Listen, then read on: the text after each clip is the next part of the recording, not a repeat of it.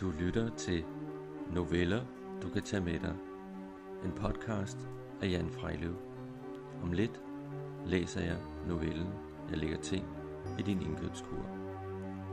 Af hensyn til de beskrevne personer er alt fortalt nøjagtigt som det skete. Resten er ren fiktion. Nu begynder det.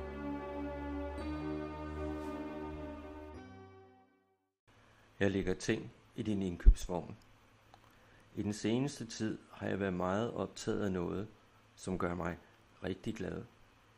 Indimellem føler jeg nærmest en sidrende spænding i hele kroppen. Det må være begejstret kodhed, og men følelsen stadig er lidt fremmed for mig, så helt sikker er jeg ikke. I hvert fald føler jeg mig glad.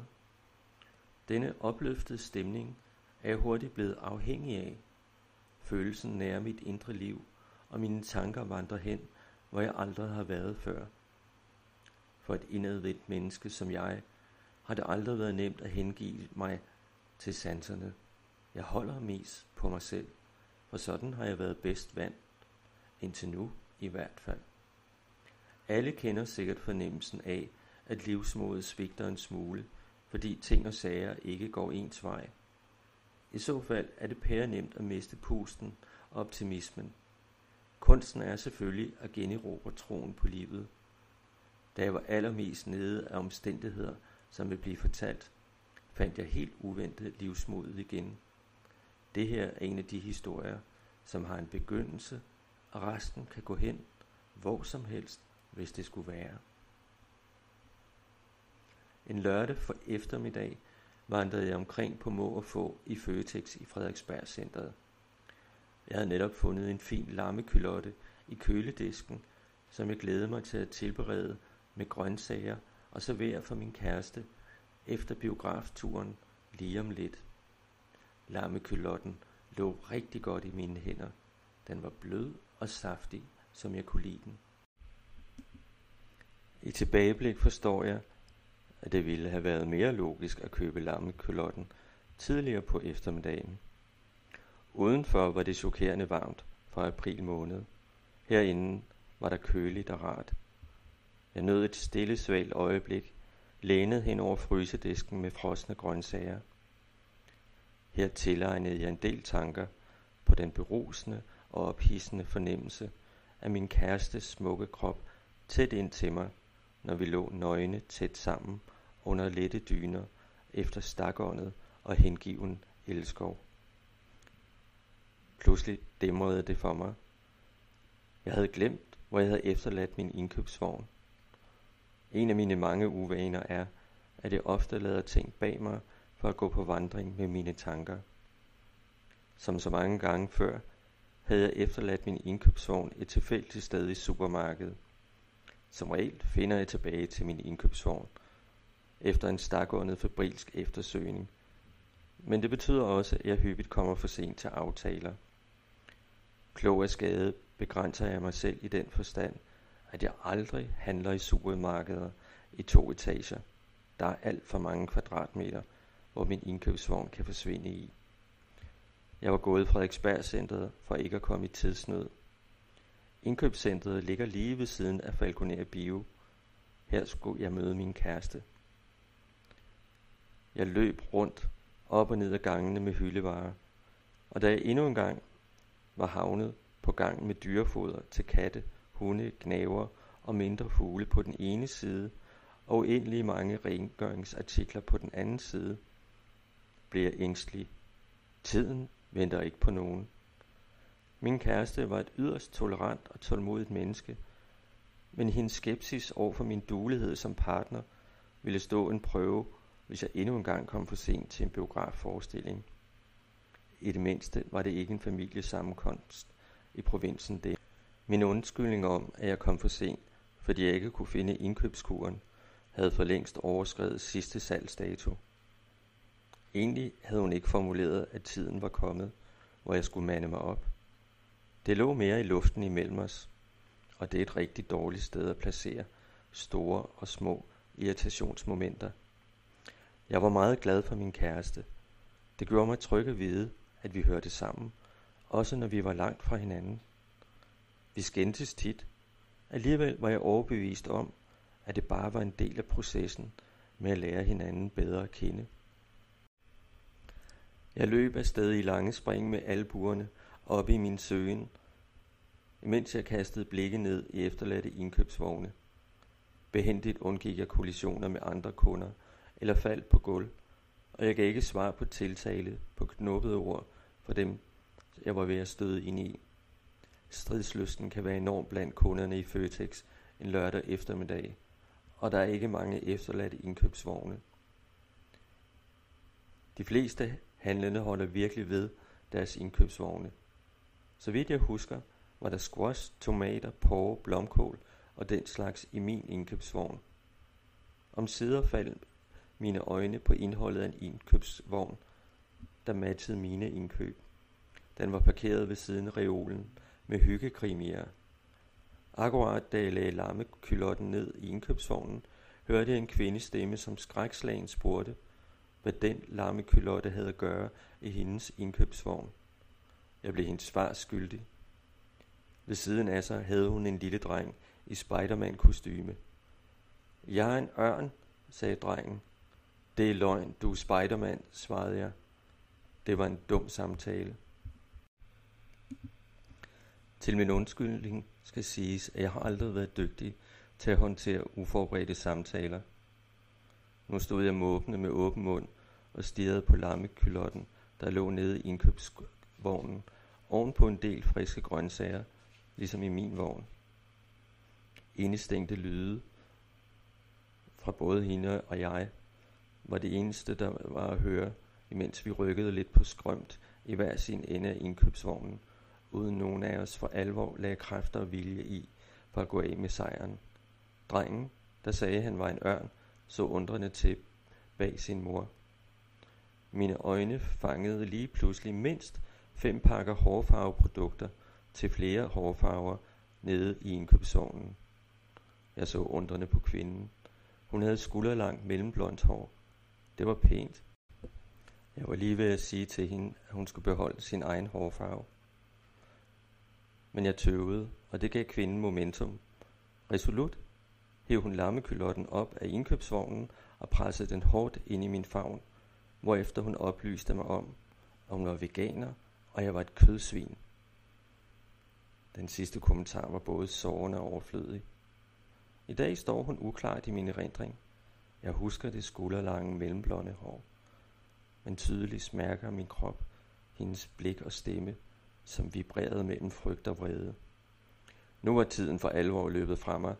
Filmen begyndte om 15 minutter. Jeg kunne muligt nå hjem med larmkølotten, så jeg tog den med på min cykels bagagebærer afsted til Falconer Bio. Heldigvis nåede jeg frem, inden reklamerne begyndte. Min kæreste kommenterede ikke lammekølotten, selvom den lå på armlænet imellem os, da der blev mørkt i biografen, og filmen begyndte. Det var ellers et flot stykke kød. Filmen var rigtig interessant, selvom det var skuffende, at der ikke var nogen nazister med i filmen, når den nu foregik under og efter 2. verdenskrig. Generelt bryder jeg mig slet ikke om nazister, men de er virkelig gode som de onde i spillefilm. Ulrik Thomsen spillede hovedrollen, og det gik ham ilde. Han fik skåret halsen over til sidst, eller det var vist nok til først, et virkelig godt stunt. Hans figur kunne også bare have opført sig ordentligt. Det gjorde mig urolig, at min kæreste ikke ville holde mig i hånden under forestillingen, som vi plejer at gøre det. Faktisk plejede vi altid at kysse hinanden undervejs og kæle hinanden en smule. Jeg holdt især meget af, når der var vold i en film, for det gjorde hende utryg, så hun måtte putte sig tættere ind til mig. I aften var hun underligt afmålt og fjern. Det hjalp ikke, at jeg flyttede lammekylotten væk fra armlænet og lagde den på gulvet mellem mine ben. Måske var det duften af kødsaft på mine hænder, der var hende lidt imod. Vi fik aldrig talt om det. Nu er det også for sent. Da vi kom ud til vores cykler, havde spøgefugle taget begge ventiler til min cykel. Dækkene var helt flade. Jeg foreslog, at vi trak cyklerne og gik hjem til mig. Det var en alt for tidlig sommeraften. Luften var lun. Det var vindstille. Alle lyde hørtes tydeligt. Byen summede af forårskåde stemmer og muntert liv fra parker og caféerne. Spirende forårsforelskelser og løsluppenhed havde allerede godt tag i københavnerne. Jeg blev overvældet af romantiske stemninger, overalt i min krop, men mest i knæene. Mine ben bevægede sig langsomt, og jeg sakkede bagud. Min kæreste spurgte, om jeg ville gå lidt hurtigere. Jeg spurgte, om hun ville kramme mig. Desværre var hun i mellemtiden kommet i tanke om en vigtig deadline på en opgave, og derfor var hun nødt til at cykle hjem og afslutte sin opgave, inden det var for sent. Hun mente, det var bedst for hende, at hun sov alene i sin egen seng i nat, da opgaven kunne trække ud. Jeg bed skuffelsen i mig. Hele dagen havde jeg rystet af længsel efter at sove tæt sammen med hende. Efter elskov, som kun findes mellem kroppe, der er blevet fortrolige gennem måneders utrættelige, begærlige kys og berøringer. Det var utvivlsomt kylottens skyld. Vi tog afsked. Hendes farvelkys og flygtigt og hurtigt overstået. Forsmået smed jeg kylotten hårdt i græsplænen midt på Nørrebroparken. Her blev den straks genstand for stor opmærksomhed for kæmpe store hunde, der bjeffende kæmpede om den, mens de så store muskelsvulmende mænd prøvede at trække dem væk. Den nat sov jeg ikke. Næste dag var jeg træt og humørsyg. Sure opstød havde jeg også. Jeg nåede slet ikke min daglige minimumskvote med gældsinddrivelse for det inkassobyrå, hvor jeg arbejdede. Mange skyldnere fik utilsigtet henstand. Dårlig samvittighed og ingen bonus var, hvad den arbejdsdag gav mig. Dagene gik. Hver morgen sendte hun en tekstbesked, hvor hun meddelte, at hun ville have tid for sig selv et stykke tid. Hun havde meget at tænke over. Ordlyden varierede lidt. Budskabet var det samme. Hun var også begyndt at sende grønne hjertesmiley'er i stedet for røde smiley'er og kyssesmiley'er. Det var meget mystisk. Jeg vidste ikke, hvordan jeg skulle svare hende. I stedet fortalte jeg mig selv om et spejlbillede på badeværelset, at det skulle nok gå. Der blev længere imellem beskederne, indtil de til sidst holdt helt op. Nu var hun min ekskæreste. Jeg får vild i mine tanker, når jeg gik vejen fra toiletkummen til vaskekummen, for at jagtage mig selv i spejlet. Der var ikke tegn på bedring. Jeg havde vanskeligt ved at gå oprejst. Ofte faldt jeg over mine egne ben, når jeg gik på gaden. Skaderne var begrænsede. Et flækket øjenbryn, et par blå mærker og en skulderslået led. Det er ikke værd at klynke over. Da jeg var løbet tør for levende råd, gik jeg til lægen. Min læge er god til at lytte, selvom det altid er svært at få medicin ud af hende. Hun lyttede og stillede spørgsmål, som jeg kunne svare på. Hun spurgte, om jeg havde selvmordstanker. Det var virkelig en god idé. Det gav hun mig ikke ret i. Da konsultationen var overstået, sendte hun mig hjem med besked om, at hverken piller eller selvmord var til nytte, når man havde hjertekvaler. Derimod ville det være godt for mig at se og tale med andre mennesker end dem, der skylder penge. Magtforholdet er usundt. Efter lægebesøget ringede jeg til begge mine skolekammerater og inviterede på middag. Vi havde ikke set hinanden i 15 år, så der var meget at tale om. Desværre havde de ikke tid, da de var i gang med at lave badeværelse. Det var åbenbart et stort og kompliceret badeværelse, for de havde slet ikke tid i dette kalenderår. Jeg ringede til min søster for at invitere mig selv til middag, men hun var optaget af en ny kæreste, som uden tvivl var hendes livs kæreste, ligesom de forrige kærester havde været det. Denne gang var hun ikke sikker. Jeg ønskede hende held og lykke. Jeg tog ud til mine forældre, men de hører aldrig efter. I stedet slog jeg deres græsplæne, klippede hækken og tog til genbrugsstationen med flere læs haveaffald. Min far sagde, at jeg bare skulle op på hesten igen. Min mor mente, at jeg skulle huske at gøre noget sjovt for min egen skyld. Jeg tog ikke mod råd. Jeg fortalte mine forældre, at jeg ville aldrig møde en kvinde som hende igen. Og hvis jeg så bort fra skænderierne, var det mit allerbedste parforhold nogensinde. Min far gik ud i haven for at fælde et træ, men først skulle han drikke en del opvarmningsbejere. Min mor gentog, at jeg skulle gøre noget sjovt for min egen skyld. Bagefter tog jeg udmattet hjem.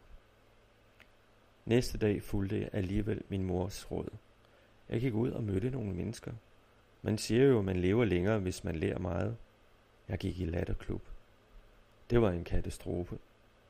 Der var ingen i latterklubben, der gjorde noget sjovt, eller bare fortalte en vittighed, så jeg kunne få et sundt grin. I stedet begyndte alle omkring mig at le på kommando. Og selvom man siger, at latter smitter, bliver jeg bange og forvirret i stedet for at blive lattermild. De lå jo bare uden grund. Da latteren var forstummet, undslap et lille fnis mig, som hurtigt udviklede sig til et spruttende latterbrøl. Jeg holdt ikke igen. Jeg gav virkelig los, indtil jeg opdagede, at alle omkring mig så på mig med misbilligelse i blikkene. Det er svært at lide i takt. Jeg kommer ikke igen. Rådvildheden var flyttet ind i mine nervebaner, og der blev den i ugevis. Hjertet var tungt som en klump Bornholms granit. I sidste øjeblik, inden mit hjerte gik i stå, kom jeg i tanke om lammekylotten. Det elendige stykke frisk kød havde på sin vis været i gangsætter for den proces, der førte til, at jeg var blevet efterladt. Jeg besluttede mig at vende tilbage til gerningsstedet. Næste dag efter arbejdstids ophør vendte jeg tilbage til Føtex. Frederiksberg var tabu. Stedet vagte savn og sorg. I stedet valgte jeg Føtex ved Nørrebro station. Tanken var at udsøge mig 10 kunder i butikken, og de 10 udvalgte havde tiltænkt en pakke snøfler. Den lille romkage er næsten altid på tilbud. Det er en rigtig lækker bisken, selvom den mest består af fedt og kulhydrater. Derfor ville der ikke ske nogen større skade, hvis nogen uvidende fik en pakke snøfler med hjem. De færreste handlende er desværre ikke som mig. Meget få efterlader deres indkøbsvogn ubevogtet bare et øjeblik. Folk holder virkelig fast i deres dagligvarer. Indkøbskurerne havde på forhånd opgivet. Det er ikke så nemt, som det lyder, at lægge ting i andre folks indkøbsvogn. Jeg måtte udvikle en strategi på stedet. I starten skyggede jeg mulige mål. Det var tidskrævende og krævede enorm tålmodighed.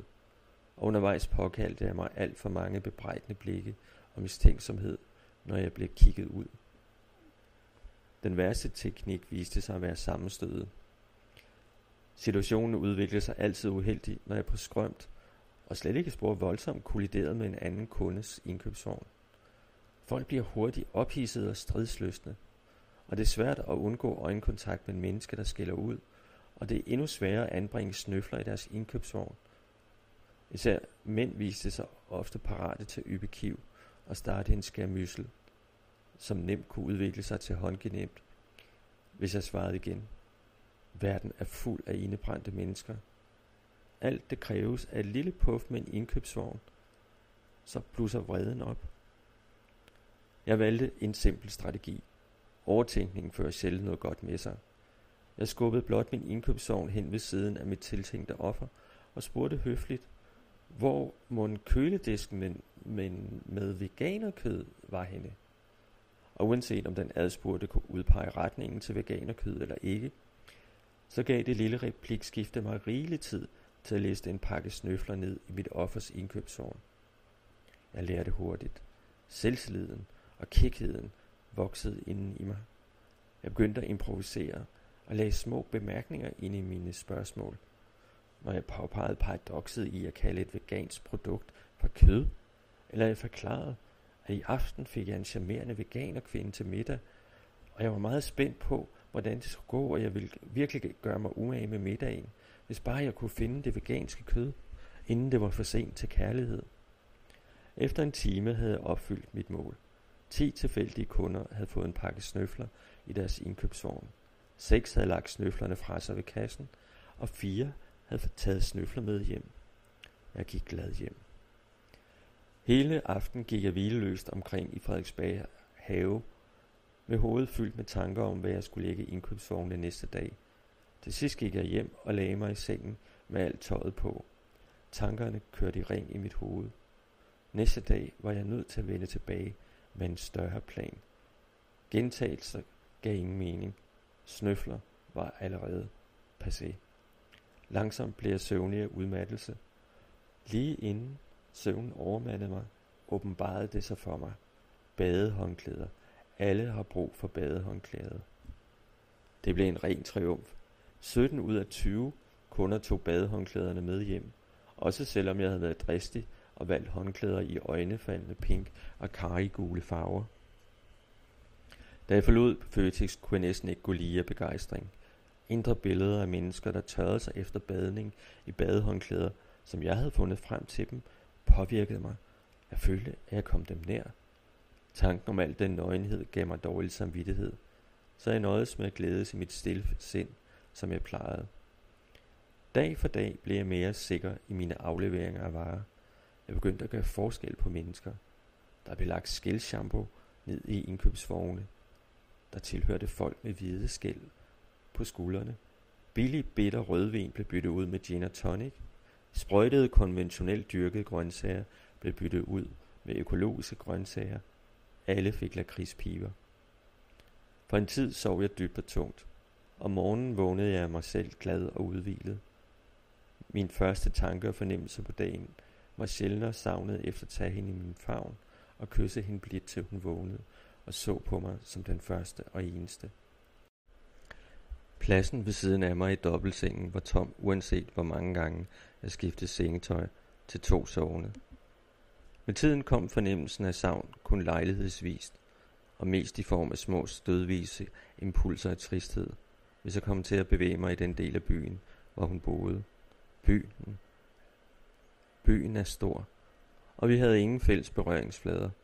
Vandløs er alligevel en irriterende bydel, så jeg lod bare være med at færdes der. Min selvtillid voksede. Jeg tog imod til mig og sagde jobbet op hos en kassofirmaet.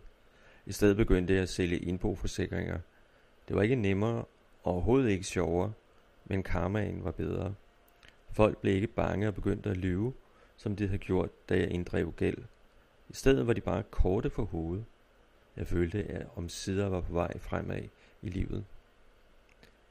Selvom meget bevægede sig i den rigtige retning for mig, holdt jeg aldrig op med at lægge varer i andres indkøbsvogne.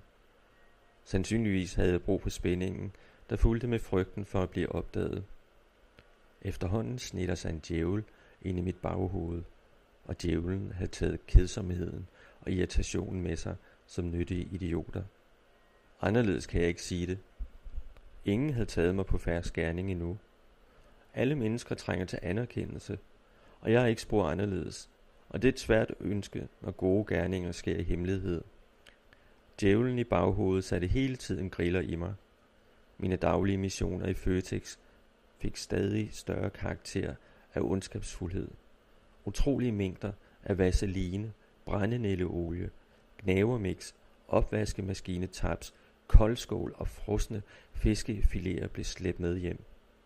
Omsætningen i Føtex ved Nørrebro station steg markant, da jeg var på toppen af mine præstationer.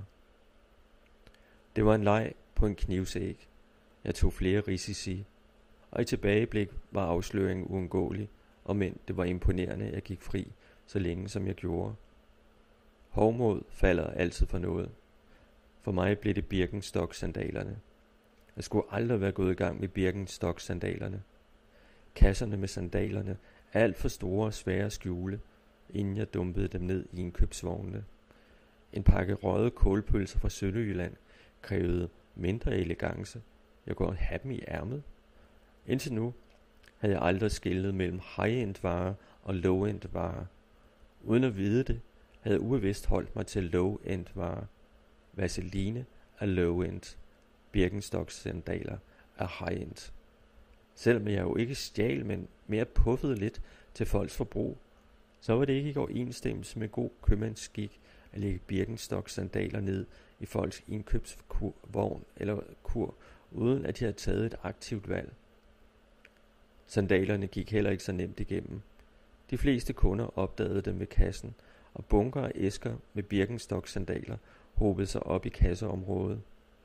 Øjne og kameraer blev rettet mod hylderne med sandaler, og selvfølgelig gik jeg i fælden en dag. Jeg forsvarede mig med, at jeg havde udviklet en ny subversiv salgsmetode, og jeg var i gang med at kortlægge, hvordan man kunne skubbe blidt til kunderne, så de købte mere, end de havde lyst til. Det var løgn, og ingen i Føtex troede på min forklaring. For at få lov til at forlade butikken, måtte jeg underskrive en erklæring om, at jeg frivilligt gik med til aldrig mere at sætte mine fødder i Netto, Føtex, Bilka og Salling nogen steder i Danmark. Det indsnævrede virkelig mit rådrum. Selvfølgelig holdt jeg min del af aftalen. Alligevel mødte to politibetjente op på min bopæl et par uger senere. De overrakte mig et polititilhold, hvoraf det fremgik, at det var forbundet med sigtelse for ulovlig indtrængning, hvis jeg gik ind i hvilken som helst butik ejet af Saling Group, uanset formålet. Jeg blev ærligt talt såret. For det første havde jeg drevet gæk og ikke kriminalitet, og for det andet havde jeg lovet aldrig mere at gå ind i deres møgbutikker. Den ene betjent blev hængende for at undersøge mine skabe, i tilfælde at der lå 20 koster.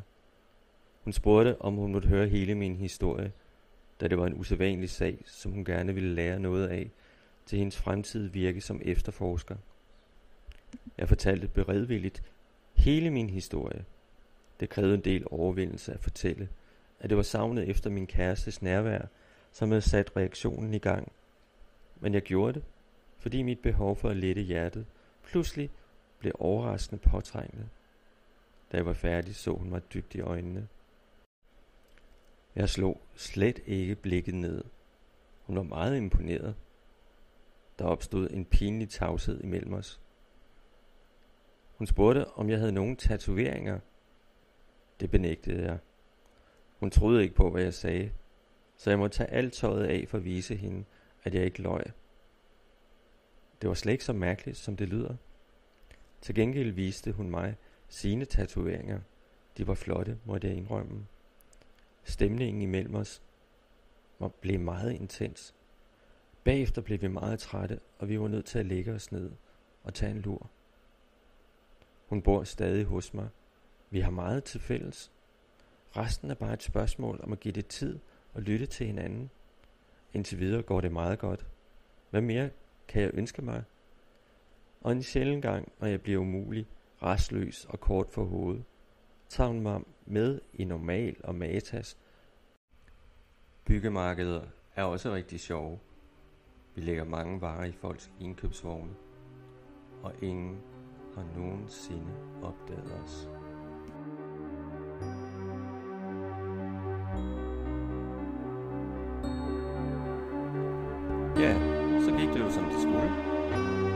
Der var godt nok et par udfordringer og lidt udgang fra vores hovedperson i imellem. På den anden side, så er det utroligt, hvad man kan opleve i en dagligvarerbutik. Skulle du få lyst til at lytte til noveller, du kan tage med dig igen, så er du velkommen til at følge mig på Spotify. Der kommer masser af flere noveller. Det her, det var en glad, trist, trist, glad fortælling. Jeg lover ikke, at de bliver lige sådan.